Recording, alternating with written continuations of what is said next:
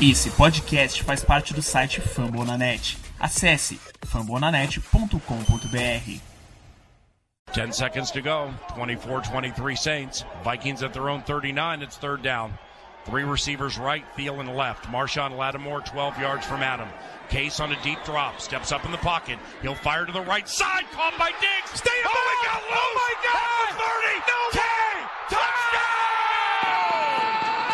Are you kidding me? Finish. It's a Minneapolis no miracle.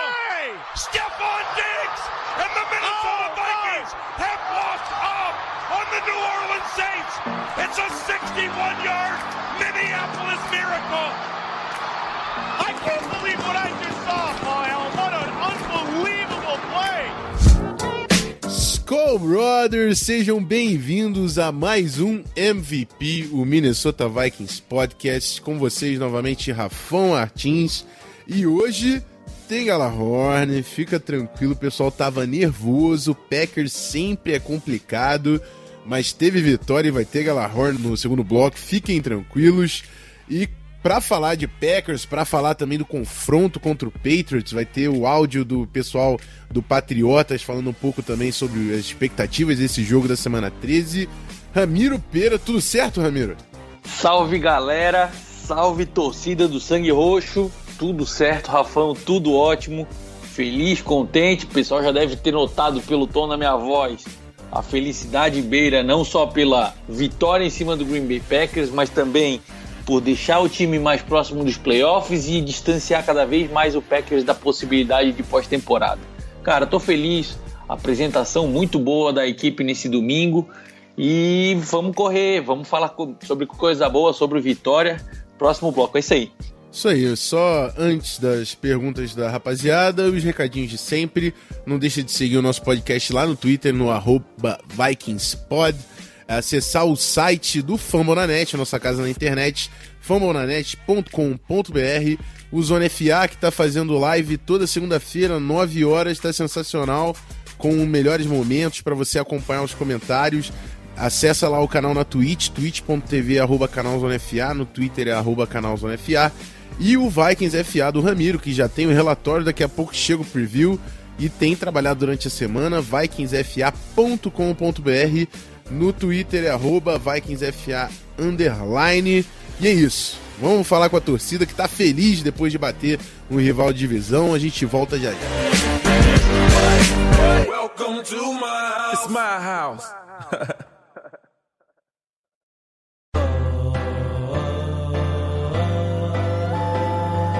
yeah. I did one for the city. Let's go! Turn up Minnesota, Isso aí, galerinha. Primeiro bloco, perguntas e respostas. Primeiro, agradecer a participação intensa no Facebook. O Elian Balan, o Hugo Freitas, o Leonel Felipe Zilli. Galera tá. O Caio Santana tá gastando aqui o Treadwell. Galera perdeu paciência já com o first rounder. O Ian Araújo, o Vikings da Zoeira, o Igor Coelho, Richard Borlini, Lucas Campos, o Alisson Brito, o Rodrigo Nunes e o Greguiski.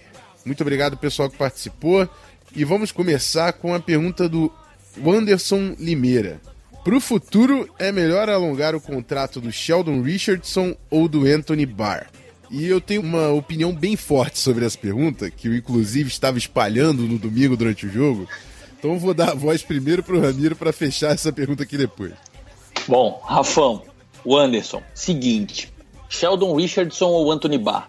Olhando para o campo, para o que tem acontecido hoje, dentro do, dos jogos da temporada de 2018, eu acho que não é muito difícil de se falar que o Sheldon Richardson tem feito muito melhor, um papel muito melhor com a equipe, tem desempenhado um excelente trabalho, solidificando essa linha defensiva de quatro jogadores, que é o Everson Griffin, Sheldon Richardson, Lival Joseph, Daniel Hunter. É discutível, lógico, mas essa linha, no meu ponto de vista, clubismo total, é a melhor linha defensiva que a NFL tem hoje.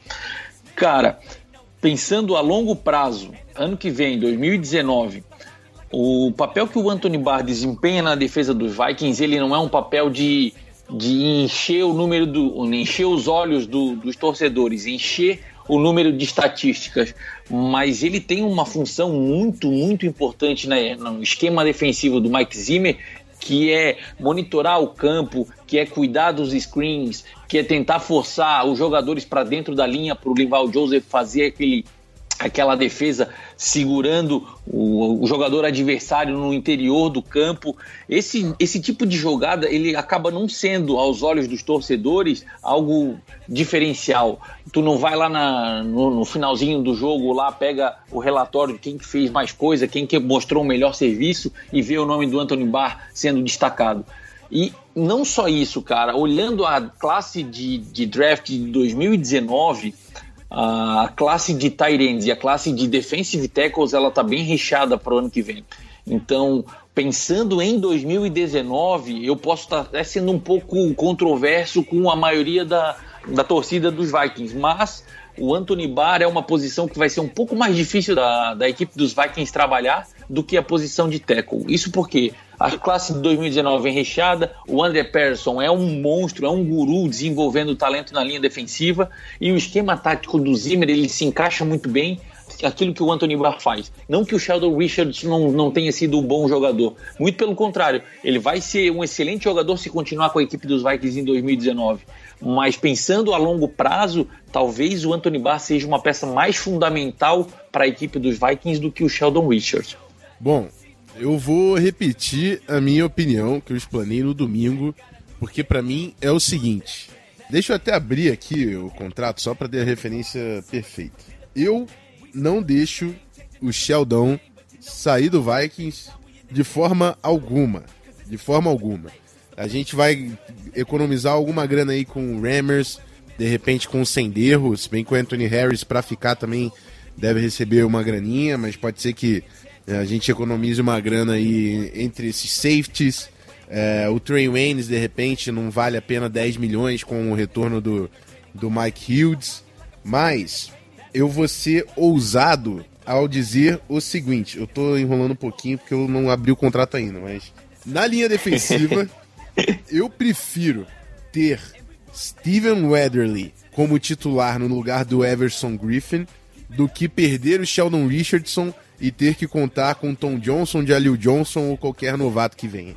Eu acho que o Sheldon Richardson, na posição de defensive tackle, é extremamente importante e está sendo diferencial para nossa linha. Claro que a rotação está fazendo parte disso, mas o Sheldon Richardson está sendo espetacular. E no ano que vem, Everson Griffin tem 12 milhões de salário e 1 milhão e 200 de dead cap. Isso quer dizer que você pode economizar 10 milhões pagando muito pouco pro Everson Griffin. É, Everson Griffin agora tem, vai receber 12 milhões, 14 milhões em 2020 e 14 milhões e 400 em 2021 e 15 milhões e 500 em 2022. Então assim, esses dois primeiros anos do Everson foram um pouco mais em conta, até pela grana garantida, mas agora ele vai subindo esse contrato e o Everson não é, para mim, crucial tanto quanto o Sheldon Richardson hoje, por causa da ascensão do Steven Weatherly. Acho o Everson Griffin um cara importante na linha, é um dos melhores defensive ends da NFL, é um líder de vestiário, é uma droga não conseguir ficar com ele. De repente, a estratégia mais correta poderia ser é, negociar um pay cut, um salário diferente, para ajustar o Richardson junto com o Griffin e manter a força dessa linha defensiva da forma que está hoje. Até para a gente poder dedicar bastante atenção para o outro lado da trincheira que está precisando, né? Durante a off-season. Mas eu não deixaria o Sheldon Richardson sair, cara. A não ser que ele peça um salário exorbitante a lá Aaron Donald, Ndom Su, eu não deixaria o Sheldon Richardson sair. Minha opinião. Sheldon ladrão roubou meu coração. É, vamos lá. Segunda pergunta do gigante Cleverton Linhares, nosso editor. Tenho percebido muito, talvez seja só impressão, que o Kirk Cousins tem se concentrado demais em Adam Thielen e Stephon Diggs. Contra o Packers, a bola me pareceu bem mais distribuída. Será que agora, na reta final, Kirk Cousins vai se sentir mais à vontade para distribuir mais essa bola? Ou foi uma particularidade desse jogo? Eu começo porque ser bem resumido assim. Eu acho que o Kirk Cousins estava assim focando muito no Stephon Diggs e no Adam Thielen, mas talvez as jogadas estavam intencionalmente forçando esses caras a aparecer. O desenho das jogadas estavam favorecendo a esses dois. Eu acho que o De Filippo entendeu que ele tem que abrir mais esse leque, usando mais passe curto. E em passe curto, naturalmente, vai aparecer outras opções. Apareceu muito Kyle Rudolph e apareceu muito Dalvin Cook, principalmente. Dois caras que tem que aparecer no jogo aéreo. Tem que aparecer. Pro ataque do Vikings ter um baita jogo, Dalvin Cook e Kyle Rudolph têm que estar envolvidos no jogo aéreo. E eu acho que o John DeFilippo entendeu isso contra o Packers. Que não é só Adam Thielen e Stephon Diggs. É, a gente tem dois outros jogadores extremamente consistentes. Não quer falar que os caras são absurdamente talentosos, não sei. Mas eles são muito confiáveis. Então, o De Filippo tem que entender, até por causa da falta do nosso running game, a gente tem que usar é, jogadas de passe curto também numa primeira descida, em vez de tentar a porra da corrida que todo mundo tá esperando e você vai ganhar duas jardas no máximo, tudo bem que mudou um pouco o cenário aí nesse jogo até, mas é previsível você tentar essa corrida para encurtar a primeira descida. Tenta um passe de 5 jardas, uma segunda para 5, aí sim você pode correr, a corrida se torna uma ameaça mais perigosa e você usando esse passe curto, você consegue envolver demais o Dalvin Cook, o Kyle Rudolph, o Edan Thielen, o Stephon Diggs, de repente alguém fugindo para uma rota mais longa. Põe até o Aldrich Robinson para chamar o, o safety numa post route pelo meio. Enfim, eu, eu, eu, boto fé que o passe curto vai funcionar muito bem, vai facilitar demais o trabalho da linha ofensiva e a gente pode ser muito mais equilibrado nesse, nesse tipo de jogo. Então acho que não foi uma. Não, não é o Cousins. E eu, eu falei do, no grupo do WhatsApp uma semana aí durante, de progressão. A progressão da jogada, quem faz é o coordenador ofensivo. Se, o, se o, o a, a, rota quente da jogada for do Stephon Diggs, ele vai ter a leitura do Stephon Diggs. Uma progressão pode ser é, Diggs, aí Thielen e Rudolph. Mas quem faz a progressão da jogada é o coordenador ofensivo. O Kirk Cousins tem que obedecer a progressão de, da jogada. Quais são as rotas que ele tem que ler e qual a ordem das rotas. É Diggs, é Thielen, depois Rudolph. É claro que são. É, tá, tô sendo exagerando para fazer um ponto, mas é, é, assim que funciona. Quando o, o Kirk Cousins não obedece à progressão da jogada, ele vai levar esporro na sideline. Então acho que o John DeFilippo mesmo entendeu que o sistema passa por mais jogadores além de Stephon Diggs e Adam Thielen. Falei que ia ser resumido e me estendi pra caramba, mas é tua, Ramiro, vai. Então, Rafão, pra delírio da vanguarda, tô 100% fechado contigo, cara. Bicho, menos é mais a chegada do John DeFilippo, aquela hype absurda. O cara era quarterback coach do Eagles, o Eagles tinha o Carson Wentz, acendeu o Nick Foles, foi super é, MVP do Super Bowl. Caraca, o cara vai chegar milhão, 100%. Primeiro ano, primeiro, primeiro ano de química com quarterback, conhecendo a equipe, sabendo desenhar os jogadores, o que, que cada um tem de melhor nas suas posições. Cara, é muito difícil tu querer chegar com um playbook robusto, cheio de coisa, cheio de, de novidade, de, de jogadas sensacionais, enquanto o simples, o beabá, o fácil, toca rápido, passe no lado, chama uma jogada com seis uh, jogadores na linha ofensiva para facilitar, já que o time estava tendo um pouquinho de dificuldade nas trincheiras. Faz o, o beabá, faz aquele negocinho mais simples para o quarterback poder, de bate pronto, fazer a leitura um, dois segundos e largar a bola para ele não ter que ficar toda hora sendo apressado em cima do pocket. Vamos primeiro distribuir essa bola e deixar a defesa adversária comprar esse jogo curto para depois, no segundo, terceiro, quarto período, o time já preparado com os defensores mais em cima da jogada, vamos fazer um, um play action que o Kirk Cousins tem feito muito bem e lançado a bola um pouco mais longe, tirando aquela objetividade não, mas aquela coisa óbvia de que vai ser primeira corrida primeira descida uma corrida, não conseguiu muita jarda, segunda descida já começa a tentar esticar o campo, terceira, terceira longa vai ter que passar a bola para conseguir o first down. É, esse jogo pragmático que os Vikings estavam apresentando já não estava dando certo, já não estava funcionando. Chamar essas, esses passes curtos, como o Rafão comentou agora, para primeiro down, três jardas, quatro jardas, Cara, a mão do, do Kyle Rudolph foi uma das mais confiáveis da NFL. É um dos jogadores com menos drops ao longo dos últimos 4 ou 5 anos. É, pode pegar as estatísticas. Os números não vão falhar. Dalvin Cook já mostrou que ele é um ótimo playmaker. Com a bola na mão, ele faz horrores. Mas saindo do backfield, correndo no meio da linha, não tem acontecido. Joga essa bola na lateral, deixa ele fazer a corrida dele com a bola fora da, das, das, trincheiras e tem tido resultado. A gente viu o touchdown no, no jogo contra o Packers dessa semana, nesse domingo. Então, menos é mais. Vamos fazer o mais fácil, vamos jogar as bolas na mão dos playmakers um pouco mais rápido, vamos tentar evitar essa, essa quantidade de tempo de necessária dentro do pocket, onde ele está sendo pressionado. E sim, Thielen é uma opção, Diggs é uma opção, Rudolph é uma opção, Cook é uma opção, o Robinson chegou essa temporada, tem mostrado que é uma opção. O Dropwell esquece. Dropwell a gente já sabe que não está funcionando, dropou passe nesse jogo. Eu acho que o último dos últimos que, que tentava uma chance e uma sorte com ele era eu, já não aguento mais ver ele em campo também. Então, o menos é mais, o fácil. Esse jogo aí, essa, esse gameplay contra o Packers funcionando, sendo utilizado nos próximos jogos, tem tudo para funcionar também. Isso aí, então simbora para a última pergunta do Rodrigo Stefanel, que diz o seguinte: A falta do coordenador de linha ofensiva, Tony Sparano, tem afetado o entendimento de como cada jogador pode atuar, já que temporada passada a linha ofensiva facilitou o jogo corrido. Eu ainda acho que o jogo corrido passa muito pelo esquema que a gente usava, com jogador de linha ofensiva a mais, fullback, o David Morgan, que estava ausente aí, é um bloqueador extremamente importante também no jogo terrestre. A gente está correndo com poucos bloqueadores. O Shammer corria com muitos bloqueadores envolvidos na jogada. Eu não acho que é situação só de linha ofensiva. Eu acho que os problemas que a gente está enfrentando é, é, por talento mesmo. Porque o, o Reef é um cara que, beleza, tem seus jogos ruins, mas é um cara bem sólido para a NFL tem gente que fala de substituir o Reef, vocês não estão. Eu, eu não vou falar que vocês não estão, mas eu tenho a impressão de que vocês não estão assistindo realmente os jogos pela NFL, porque não tá nem um pouco fácil achar offensive tackles na NFL. Achar um bom offensive tackle na NFL é quase missão impossível hoje.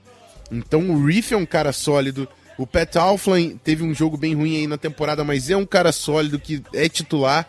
E o Brian O'Neill é um right tackle que, amigo, é missão impossível achar offensive tackle bom na NFL. E o Brian O'Neill é um dos três únicos tackles da NFL com mais de 300 snaps que ainda não cedeu um sack. Tá jogando muito nosso right tackle, um baita achado da front office durante o draft, mas um processo também de, de desenvolvimento muito importante feito pelo Clancy Barone e o Andrew Gianocco. Nossos técnicos de linha ofensiva tem méritos no, na forma como o Brian O'Neill tá jogando. Então, assim, eu acho que o Mike Remmers e o Tom Compton estão sofrendo porque não tem talento para estar tá ali. Não, é, é, claro que o, o, técnico de linha ofensiva vai fazer o máximo para você tentar amenizar a dificuldade dos caras, mas quando o cara não tem talento para estar tá ali, não tem milagre que faça acontecer, enfim. Então, é, eu até olharia para um técnico de linha ofensiva durante a off-season para fazer um upgrade nessa posição, até porque o Clancy Barone estava fazendo um baita de um trabalho pra, no, nos Tyrants, ele podia voltar para lá, mas não acho que o problema do jogo corrido seja particularmente um problema da ausência do Tony Sparano. Ramiro, quer desenvolver alguma coisa nesse raciocínio ainda? Olha, Rafão, quem acompanhou a temporada de 2016, aonde o Riley Reef foi right tackle da equipe do Detroit Lions, pode mais ou menos entender o que o Rafão acabou de explicar aqui. O que, que eu quero dizer? O, o Riley Reef, por ofício, ele tem como posição a posição de left tackle. A equipe do Detroit Lions fez um draft naquele ano, eu não me lembro agora. Rafão, me, me ajuda. Quem é o left tackle do Taylor Lewan? Não, Taylor Decker. O left tackle do Detroit Lions é o Taylor Decker. O que, que eles tentaram fazer? Vamos jogar o Riley Reef para jogar na posição de right tackle foi um desastre. Foi, acho que, o pior ano da NFL do Riley Reef. O que, que o Minnesota Vikings fez na temporada de 2017, na Free Agents? Trouxe o Riley Reef para jogar como left tackle de novo. Cara, não são todos os jogadores que conseguem misturar e jogar em posições diferentes dentro da linha ofensiva. O Mike Remmers é uma prova viva disso que a gente está tentando falar. Ele jogando como right, right tackle, ele funcionou, ele foi um right tackle sólido na temporada passada. Nesse ano, a equipe decidiu e definiu que ele jogaria como right guard, assumindo a posição do aposentado Joey Berger. Todo mundo consegue perceber que ele não funciona da mesma forma como ele jogava de right tackle no ano passado. Então, a, a necessidade da, da linha ofensiva dos Vikings ela é questão de talento nas posições de guard. E não está tão, tão simples assim, tão fácil de achar um, um, jogador como Quentin Nelson, que o Colts draftou na quinta escolha do, ano, do, do draft desse ano, para tu já chegar colocando como um starter, como um titular e fazer ele funcionar de uma forma sincronizada e maravilhosa como aconteceu lá em Indianápolis. Por isso que o, que o Rafão comentou e por isso que a gente tem reforçado tanto que não é só a falta de um coordenador que tem feito, que tem afetado o, o desenvolvimento e a, a, química entre os jogadores da linha ofensiva, mas também a qualidade de pessoa, a qualidade humana do, dos jogadores em certas posições. E acho que é por isso que a gente não está conseguindo aquela aderência que em 2017 a gente viu. A posição do Riley Reef, Nick Easton, Pat Alfland, Joey Berger e Mike Ramirez funcionou. Ela se encaixou de uma maneira com uma sinergia bacana. E esse ano, Tom Compton e o Mike Ramirez, eles não conseguiram encaixar da mesma forma que em 2017 a gente tinha. Por isso que a gente ainda está com uma certa dificuldade. Mas eu concordo com o Rafão também, cara. Talvez melhorar a posição de, de offensive line, de, de técnico de linha ofensiva, pode ajudar. E um nome que eu gosto bastante, cara, é o nome do Jeff Quinn, que é o, o, técnico de, de linha ofensiva da equipe de Notre Dame, do, do, do college, de universitário.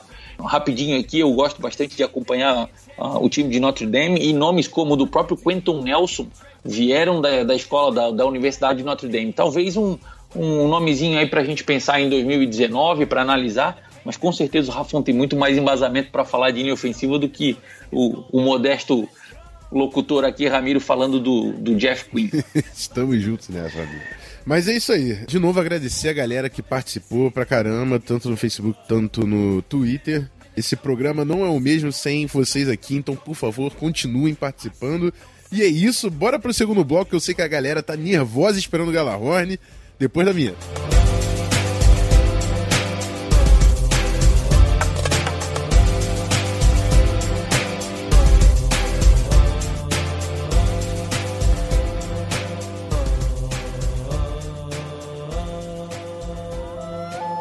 Prayers up for five.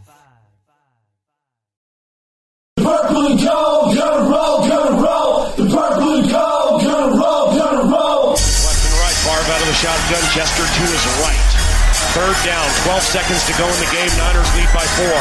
Barr back to pass, pumps to the left. Eight seconds left. He gets away from the pressure, fires to the end zone. It's caught! It's Greg Lewis!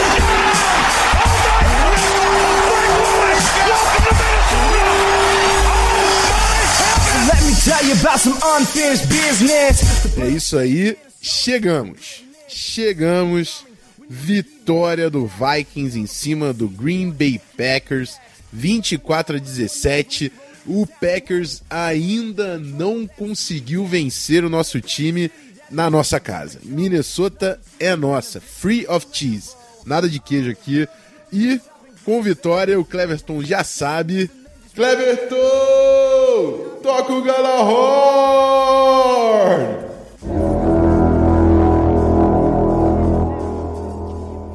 Isso aí, rapaziada. Vitória importante contra o nosso rival de divisão. É, foi um jogo em casa. O Packers tá longe de ser o Packers que já foi campeão de Super Bowl há tempos atrás, comandado por Aaron Rodgers. É um time razoavelmente fragilizado, tinha algumas lesões. E a gente fez o nosso papel. Antes de tudo, vamos falar da notícia, né? Ramiro, quer, quer jogar aí para o pessoal a atualização? Bom, pessoal, uma notícia não das melhores, mas estamos bem servidos. O nosso safety Andrew Senderro foi colocado no Injury Reserve com problemas na virilha. Desde a semana 5 ele não tem conseguido ficar saudável nem para treinar, quiçá fazer parte da equipe nos jogos. E com a saída, com a colocação do jogador na Injury Reserve, o time subiu o, o cornerback Craig James. O time subiu o Craig James, o nosso cornerback que estava no practice squad para compor o elenco. É rookie, foi undrafted, undrafted free agent e vamos torcer aí que a, o nível da nossa secundária se mantenha para o restante da temporada. É isso aí. Agora sim, vamos falar de do jogo em, em si. É, eu sei que o Special Teams passou longe de ser perfeito, mas eu vou manter eles em primeiro lugar porque eu estou botando fé no Dan Bailey. É, o nosso kicker veterano teve, teve problema ali na, no field goal de 48 jardas. Aquele ali ele não podia ter errado, mas depois o que fizeram com ele naquele chute de 51 que ele acertou, amigo, Pô, derrubaram o Dan Bailey, a arbitragem não deu nada. E aí ele errou de 56 e errar de 56 eu não, não vou falar porque acontece. Então ele errou um chute de 48 jardas que não deveria ter errado, mas tá com crédito pela, pelos jogos 100% que vinha, vinha fazendo. E inclusive tá 100, foi 100% no extra point, que é uma segurança que o Vikings não tem há muito tempo. Então vou botar fé no veterano Dan Bailey e espero que ele volte nos trilhos como fez o ataque do Vikings no próximo jogo. O Matt Willie teve uma média de 46 jardas no punch, nada de muito sensacional, mas foi bem consistente no seu trabalho também. Ramiro, você quer adicionar alguma coisa no Special Teams? Nada a declarar, Rafa. É isso aí, então vamos pro ataque e eu vou passar a bola para você, Ramiro. A gente viu um ataque bem diferente contra o Packers do, do que nos jogos passados e eu queria que você passasse as suas impressões, o que, que você achou do ataque do De Felipe nesse jogo contra Green Bay. Bom, como eu falei no primeiro bloco, menos é mais. Gostei bastante. O time teve uma sinergia boa. Kirk Cousins teve uma das melhores partidas dele na NFL com os Vikings esse ano. 29 passes completados de 38 tentados, 342 jardas, 3 touchdowns. Quem acompanhou o Vikings FA no Twitter durante o jogo viu e fiz questão de declarar. Foram sete passes na direção do Kyle Rudolph, sete recepções, 63 jardas. Foi a segunda melhor marca do Kyle Rudolph no ano pela equipe dos Vikings. Só ficou atrás do jogo 2 ou 3, agora eu não me recordo, onde ele anotou 72 jardas. Enfim, o plano de jogo envolvendo o Tyrande voltou a funcionar. A gente percebeu e conseguiu visualizar que isso faz uma diferença. E tomara que o John DeFilippo mantenha isso ao restante do, da temporada. Adam Thielen, Stephon Diggs e Kyle Rudolph juntos anotaram 23 recepções para mais de 260 jardas combinadas e dois touchdowns. Uma maravilha, um espetáculo no jogo aéreo.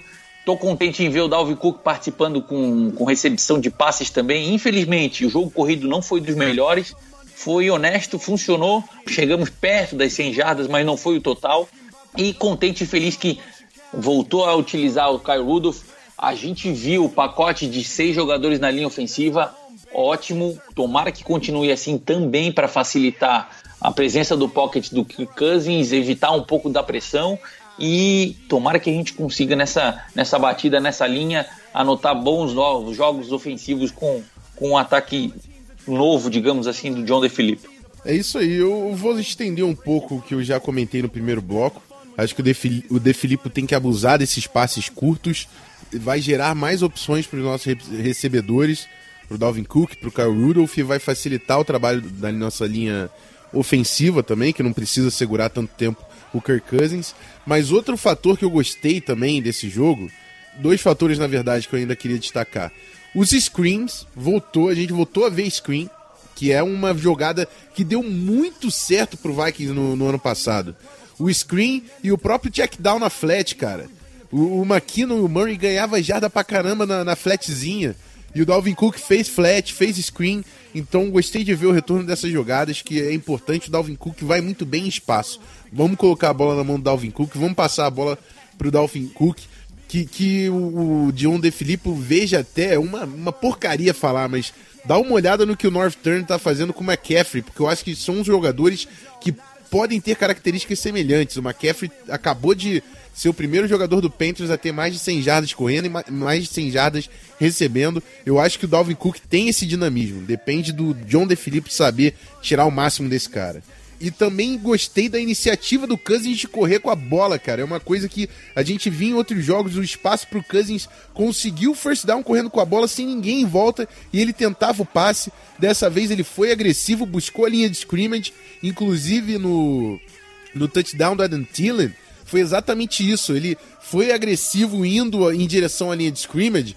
O corner teve que cobrir o Cousins para não ceder o first down. Ele solta a bola no Adam Thielen, que fica sozinho, quebra alguns tecos e faz o touchdown. Então a agressividade do Cousins na subida do pocket e na hora de correr quando estava fora do pocket foi também essencial para o funcionamento do ataque. Eu quero ver mais isso nos próximos jogos. E como eu falei no Twitter, eu queria ver o ataque do Vikings contra o Packers nos 16 jogos da temporada, que é a segunda partida excelente do ataque do, do Vikings contra o, o, Green Bay Packers. A defesa, eu vou deixar você é, voltar também, Ramiro, fazer o primeiro comentário.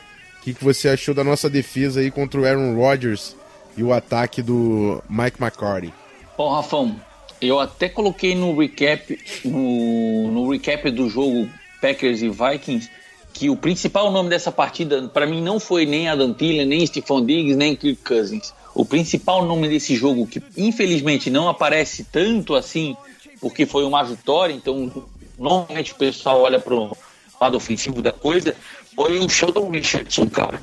O Sheldon Richardson teve uma das melhores partidas pela, pela equipe dos Vikings, ele anotou sete tackles, dois sacks, dois tackles for loss, sem contar nas inúmeras jogadas onde ele desviou o posicionamento do Aaron Rodgers dentro do pocket e facilitou para que o restante da linha defensiva jogasse e anulasse as jogadas do Aaron Rodgers. Cara, o que ele tem feito pela equipe dos Vikings em 2018, muitas das vezes não aparece no papel. Assim como eu falei no primeiro bloco sobre o Anthony Barr, o Sheldon Richardson tem feito com que, dependendo, obviamente, do quarterback com, com quem a gente está jogando, ele tem tirado o quarterback de dentro do pocket, fazendo com que ele tenha que correr para as laterais para fugir da pressão. Consequentemente, Daniel Hunter com 11,5 sacks, Everson Griffin, Stephen Wedley, todo mundo anotando sacks pela equipe dos Vikings, muito por conta do trabalho que o Sheldon Richardson e o Linval Joseph têm feito no interior da linha. Cara, parabéns, tomara que a equipe continue nessa pegada. Começo do jogo foi difícil, foi difícil. Tomamos dois touchdowns, sofremos 14 pontos. Simplesmente aceitem. O Mike Zimmer é o guru do intervalo. Se a equipe não está funcionando defensivamente no primeiro tempo, calma. O primeiro tempo, primeiro quarto principalmente, serve para entender o gameplay no adversário, para tu entender como é que ele vai se portar na parte ofensiva da coisa. Consequentemente, intervalo de jogo, os ajustes são feitos, o time só cedeu três pontos num field goal e amassou as campanhas ofensivas do, do Green Bay. O time do Green Bay não teve nem 200 jardas aéreas, a gente está falando do Aaron Rodgers, e o jogo corrido também não funcionou, foram menos de 100 jardas corridas. Parabéns, tomara que continuemos dessa forma, nessa pegada, e simbora porque eu quero falar é de playoffs logo, logo, bicho. É isso aí, eu não tenho muito a me estender sobre a defesa, foi um trabalho bem feito do Zimmer. Gostei demais de ver, cara. O Zimmer é maluco que ele faz. O Triple A, o Triple A Gap Look. Colocou o Anthony Barr e o Kendricks nos gap, no Gap A, como ele sempre faz. E o Harrison Smith em frente ao center. E aí, cara, o Packers nunca viu isso, ninguém nunca viu isso, os caras não sabiam o que fazer. E eu sou muito fã do Zimmer, cara. Ele continua inovando, ele é um monstro. O Vikings teve uma boa partida, a preocupação ficou na verdade, pela lesão do Xavier Rhodes, né? Saiu com muita dificuldade de campo. Mas em, nas entrevistas o Zimmer falou que está esperançoso que ele joga contra o Patriots. Parece uma lesão, uma lesão eh, severa na posterior, mas o Zimmer falou que não é nada tão sério e que espera que ele jogue contra o Patriots. Posterior é delicado, a gente viu o Dalvin Cook voltar para o treino e perder mais alguns jogos. Não sei se eu forçaria a barra pro Rhodes, eu sei que ele é uma peça importante, Patriots é brabo de bater. Mas a temporada sempre vai ser maior do que o próximo jogo. Vamos ver. Vamos ver como que vai ser o approach do Zimmer aí em relação ao Xavier Rhodes. E sem maiores comentários da defesa, o Anthony Barr voltou muito bem. O Eric Wilson quase não apareceu em campo com o retorno do Barr. E a linha defensiva continua sendo uma das melhores da NFL atualmente. Fechamos o Packers. É, alguma coisa a adicionar, Ramiro? Vamos falar de Patriots. Cara, só pra salientar que eu também fiquei perplexo e até agora eu não paro de colocar no Twitter o que, que foi o Triple Way Gap. Eu fiquei de cara, parabéns, Zimmer. Enquanto todo mundo acha que já sabe como fazer para vencer a defesa do Mike Zimmer, Mike Zimmer tá segurando a cervejinha, esperando o pessoal sair da hype lá, porque ele vai colocar novas peças e novos ingredientes na sua maquiavélica defesa. Vamos falar de Patriots, é isso aí. Isso aí, então bora pro próximo bloco falar de Patriots com o pessoal do Patriota.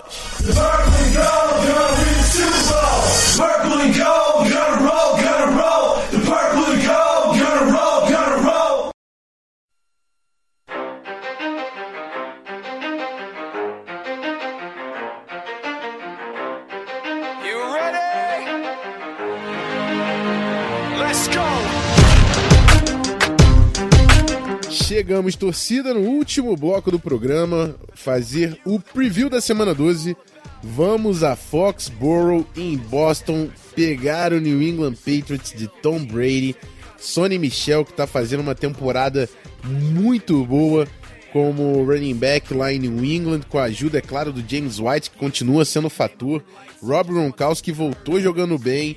Tem Josh Gordon, tem Julian Edelman, tem Cordarrelle Patterson, que tá jogando mais de running back do que wide receiver. Mas é um ataque com muitas armas. E o Zimmer vai ter muito trabalho pela frente.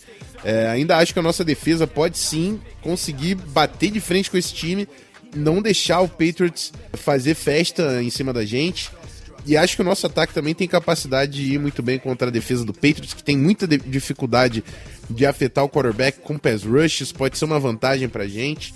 Mas precisamos fazer esse approach, passes curtos, saber quando atacar o fundo do campo e limitar os turnovers. E se eu tiver de novo a oportunidade de, de fazer um desejo e que ele seja atendido novamente, é zero turnovers. Zero turnovers contra o time do Patriots. Garantir que a nossa defesa consegue forçar alguns turnovers do Tom Brady ou de repente do próprio Sonny Michel, que é um calouro, né? Vamos contar com um rookie mistake aí, um fumblezinho do Sonny Michel, quem sabe, pra gente capitalizar e ter um respiro em Boston que a gente precisa respirar. Vai ser guerra, vai ser pancada, mas eu acredito que o Vikings tem capacidade sim de garantir essa vitória. Ramiro, como que você tá vendo esse confronto? dois pupilos do Pio Parcells, né? A gente tava até falando isso antes de começar o programa. Jogo que merecia até prime time, mas eu tô feliz que não é prime time. Chega de dormir de madrugada. tá ótimo, sete horas tá lazer. Muito obrigado. Poxa, caraca, Rafão. De todo o calendário dos Vikings de 2018, esse é o jogo que eu mais me preocupo. Óbvio, não é só pelo fato de ser o Patriots, mas pelo fato de ser o Patriots em novembro, aliás, em dezembro, em Foxborough. Esse é o principal motivo pelo qual o jogo dessa semana vai ser o jogo, no meu modo de ver, mais temeroso do calendário dos Vikings. Cara, a equipe do New England Patriots é conhecida por setembro e outubro, mês dos ajustes. Novembro e dezembro é onde as coisas são para valer. Quando o New England Patriots chega em novembro e dezembro, o negócio já está pesado. Eles já estão com o time alinhado, todas aquelas mudanças que eles geralmente fazem no início de temporada já estão funcionando, já tem o time praticamente pronto para o restante da temporada e para a chegada nos playoffs. Sim, já falo chegada nos playoffs porque nos últimos 15 anos, pelo menos 13 vezes o time teve presente no, nos playoffs. Então, é difícil jogar contra esse time, contra a equipe do, do, New England Patriots. O Bill Belichick é um gênio em game plans, não só falando na parte ofensiva, mas também na parte defensiva. Pode não ser uma das melhores da equipes da NFL, mas ele sabe trabalhar bem a, a parte defensiva contra os adversários, contra os ataques das outras equipes. E jogando fora de casa, jogando em Foxborough, com campo aberto, com frio, é muito mais difícil a coisa, velho. O, o Tom Brady tem, só para vocês terem ideia, por que, que a gente tem que respeitar tanto o, o, New England Patriots nesse jogo de domingo? O Tom Brady tem 19 temporadas de NFL e ele tem pelo menos 150 partidas vencidas em Foxborough e apenas 21 derrotas. Para vocês entenderem o quão difícil é sair com uma vitória lá de, de Foxborough, lá de Boston. Por isso que a gente tem que ficar atido aquele game plan que o, o Max Zimmer vai preparar junto com o John DeFilippo, junto com, com o Edwards, deixar alinhavado como o time tem que se comportar, cuidar bem dessa bola, evitar desperdício de, de, de relógio e evitar faltas desnecessárias, como a gente já viu na, nessas últimas partidas. Cuidar da bola, smart football, trabalhando dessa forma, cuidando bem da, da bola e trabalhando em cima do gameplay preparado, existe a possibilidade de vitória sim. Mas eu não acredito que vai ser um jogo de lavada. Esse jogo vai ser ou muito apertado ou uma vitória esmagadora do New England Patriots. O Vikings sair com um esculacho de jogo, anotando milhares de pontos contra a equipe de New England lá fora, acho muito pouco provável. Mas sou torcedor dos Vikings, né, cara? Eu tô torcendo esperando um 24-21 pro time, 27-24 para a equipe dos Vikings e botar mais uma vitória nesse, nesse nosso calendário para tentar sair como primeiro, como líder da NFC Norte ainda. É isso aí. E se o Kirk Cousins conseguiu jogar mais que o Aaron Rodgers contra o Packers, vamos contar que ele vai conseguir também ter números melhores que o Tom Brady nesse próximo jogo, botar fé no nosso quarterback e que, como tá no título do episódio, né? Back on track, de volta aos eixos, vamos voltar para o nosso caminho, que a vitória contra o Packers seja exemplo para a gente continuar adotando essa filosofia no nosso ataque e tudo dê certo. E agora, para fechar, vamos ouvir o áudio do Felipe lá do Patriotas, falando sobre as expectativas dele, as impressões do lado do Patriots, né, desse jogo importantíssimo, um dos maiores da semana 12 da NFL. Fala Rafão, fala galera do Vikings, quem tá falando aqui é Felipe Von Zuben do Fã Clube Patriotas, para falar um pouquinho desse confronto Patriots e Vikings, né, que vale muito para os dois times e que todo mundo quer assistir, vamos falar a verdade, tem, tem tudo para ser um jogão aí disputado até o final. Tô curioso para ver como a defesa dos Patriots vai enfrentar esse ataque de Minnesota. É uma defesa nossa que sofre bastante, que faz com que a gente fez um estudo esses dias. Nossa defesa faz com que todos os ataques joguem melhor do que a média deles quando enfrenta a gente. E Minnesota tem um ataque muito bom e que se conseguir dar um up como os outros conseguiram, pode se transformar aí num monstro um pouquinho complicado de New England cuidar, mesmo sendo em Foxborough. Quero ver como que vai ser o Thielen contra o Gilmore. Gilmore é uma peça mais do que chave na, na, defesa dos Patriots. Ele vem jogando bem na temporada, mas teve alguns lapsos aí e não pode repetir esse problema. Ele precisa jogar bem, precisa manter o que ele vem fazendo para conseguir anular o time e ser um problema a menos para essa defesa. É, tem o Diggs também, que provavelmente vai ser marcado pelo Jason McCoy, que é um outro problema que pode acontecer também para essa defesa. Nossa defesa que sofre bastante com passes tal. É uma defesa bem instável, para falar a verdade. Então quero ver como que eles vão cuidar é, desse ataque aí de vocês. Por um outro lado, é, falando do nosso ataque contra a defesa de vocês, tem algumas coisas que me preocupam. É, vocês têm uma defesa muito boa fazendo sex, e isso normalmente vira um problema para o Brady. É, por mais que o nosso ataque tenha Tom Brady com a bola na mão, tenha várias peças aí como Gronkowski, Edelman, Hogan, é, Josh Gordon, esse ataque sofre bastante com criatividade, principalmente na red zone. A gente viu aí contra os Jets, por exemplo, é, as idas para red zones virarem problemas porque repetição de jogadas, é, em sequência, é, falta um pouquinho ser criativo, falta um pouquinho é, assustar um pouco a defesa, trazer alguma coisa nova para a defesa que está do outro lado. Então isso acho que pode sofrer, pode ser um, um problema para os peitos, principalmente se o Brady estivesse tomando pressão, como não é difícil de acontecer. É, uma peça-chave para mim sempre é, mas nesse jogo acho que pode ser muito importante, é o Rob Gronkowski. Vocês têm alguma tendência a sofrer um pouquinho com o Tyrande e o Gronk precisa aparecer nesse jogo. Gronk que não vem fazendo a temporada que todo mundo imaginava, vem bem apagado, perdeu jogos por lesão, Voltou agora contra os Jets, jogou bem, fez touchdown, mas precisa ser o Rob Gronkowski que a gente espera que ele seja, o Rob Gronkowski que a gente já viu ele ser. Se for um Gronkowski é, apagado, os, o ataque dos Patriots deve ter, deverá ter muitos problemas contra essa defesa. Certo? Queria agradecer a oportunidade e falar que quem quiser saber qualquer coisa de Patriots, por mais que não seja o time de vocês, mas a gente está lá falando todo dia de New England Patriots é, então é só passar lá que a gente tá todo mundo convidado e todo mundo bem-vindo lá no Patriotas. Beleza? Um abraço e um ótimo jogo para vocês. Ó, oh, e pessoal, para quem quer saber de hype, Tom Brady comparado com Kirk Cousins em 2018, Kirk Cousins tem maior número de passes completado, maior número de jardas aéreas, maior porcentagem de passes completados por tentativa de passe, melhor número de quantidade de touchdowns e o mesmo número de interceptações. Se é hype quem vocês querem, Kirk Cousins em 2018 é melhor do que Tom Brady. Só jogou, jogou a merda no ventilador, saiu correndo. E deu. É mais ou menos por aí. Mas é isso, bora pro encerramento então. Já falamos muito nesse programa.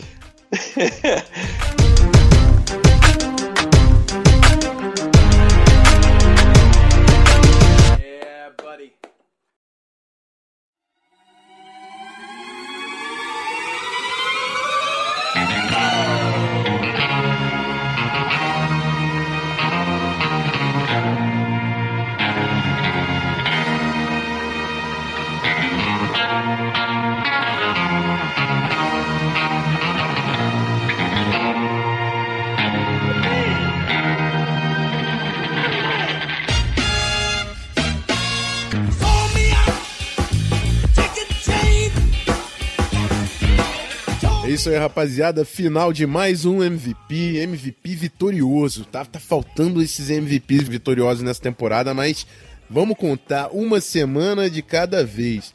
Inclusive, eu lembro que o Borlini fez a, uma pergunta falando de chances de playoffs, né? Hoje nós somos o melhor colocado de wild card. Isso quer dizer que a gente vai pegar o pior time líder de divisão da NFL e isso representa hoje o Dallas Cowboys. E eu tenho completa confiança de que o nosso time consegue chegar em Dallas e bater o Dallas. Com todo respeito aos torcedores que de Dallas que estão ouvindo, inclusive tem o Bruno lá do No Flags, que é torcedor de Dallas e fala que sempre ouve nosso podcast.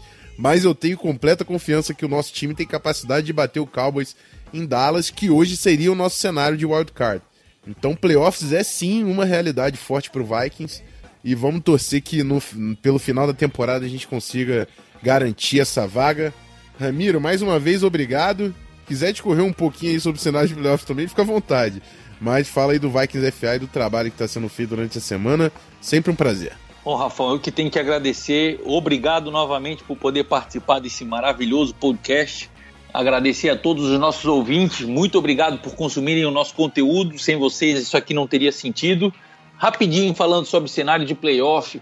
Cara, eu, eu sou. Eu sou Vikings, cara. Eu sou torcedor raçudo. Eu ainda espero que o time vá conseguir sair com cinco vitórias ou quatro vitórias desses últimos cinco confrontos. Vai dar uma mordidinha ainda no Bears. Se o Bears não, não cuidar bem da, da paçoca, pode perder para o Rams, vai perder para os Vikings no, na semana 17. Se tiver mais uma derrota aí no meio do caminho, Vikings líder de divisão.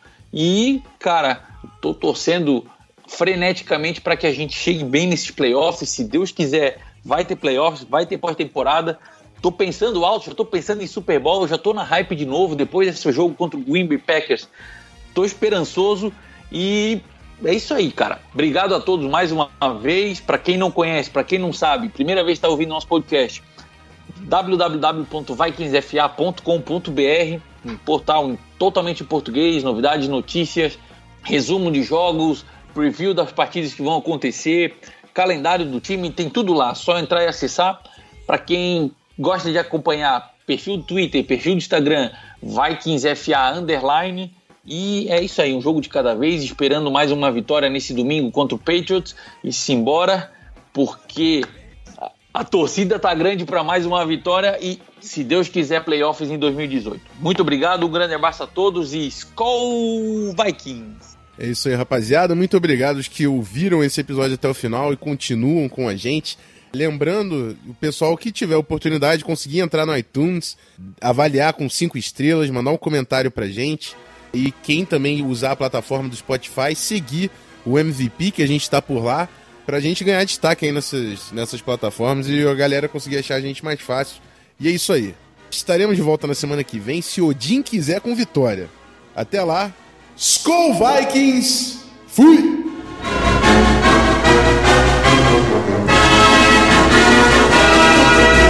Skol Vikings, let's win this game. Skol Vikings, honor your name. Go get that first down and get a touchdown. Rock 'em, sock 'em, fight, fight, fight, fight. Go Vikings, run up the score.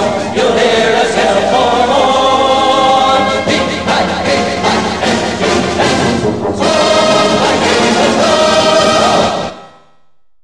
Pera aí que eu perdi o fone. Perdi até o fone, rapaz. Voltou. Vamos lá.